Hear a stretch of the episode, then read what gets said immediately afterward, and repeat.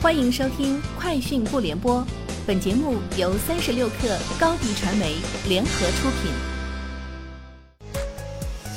网罗新商业领域全天最热消息，欢迎收听《快讯不联播》。今天是二零二一年七月十二号。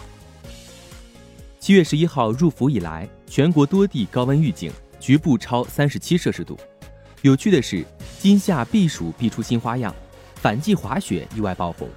滑雪场内气温低至零下六摄氏度，冷到必须穿羽绒服。据旅游平台数据，夏季滑雪预订量同比大涨超百分之一百三，火炉城市重庆预订量同比涨超百分之五百五，领跑全国。成都、杭州、长沙、南京、无锡、上海、北京、武汉和南昌均在夏季滑雪热门客源地前十。小米已经在近期收购自动驾驶技术公司 Deep Motion。Deep Motion 最多将有二十余人的团队加入小米，这将帮助小米初步补齐自动驾驶技术各个模块的负责人阵容。此举或将奠定小米汽车自动驾驶技术研发的基础。媒体就此事向小米公关部以及 Deep Motion 官方核实，但小米公关部表示不清楚收购事宜，Deep Motion 方面则还未作出回应。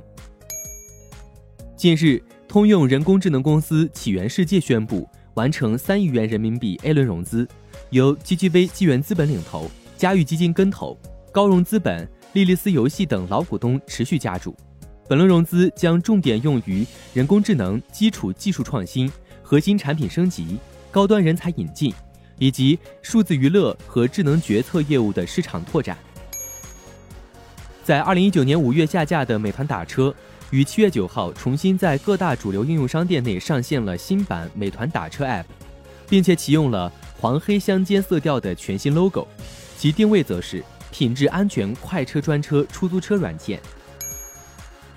由腾讯金融科技推出的微汇款微信小程序正式上线留学缴费功能，支持美国、英国等国家和地区的数百所院校，缴费后最快一个工作日，学费即可到账境外院校账户。据报道，特斯拉创始人 CEO 埃隆·马斯克已经购买了其竞争对手亿万富翁理查德·布兰森旗下维珍银河的太空旅行船票。布兰森证实，马斯克已支付一万美元定金，预订了一张维珍银河的太空旅行船票。不过，马斯克乘坐维珍银河的火箭前往太空旅行的日期尚未确定。索尼公司预计，随着公司将业务中心转移到服务领域。机器人将接管电视、智能手机和相机的生产。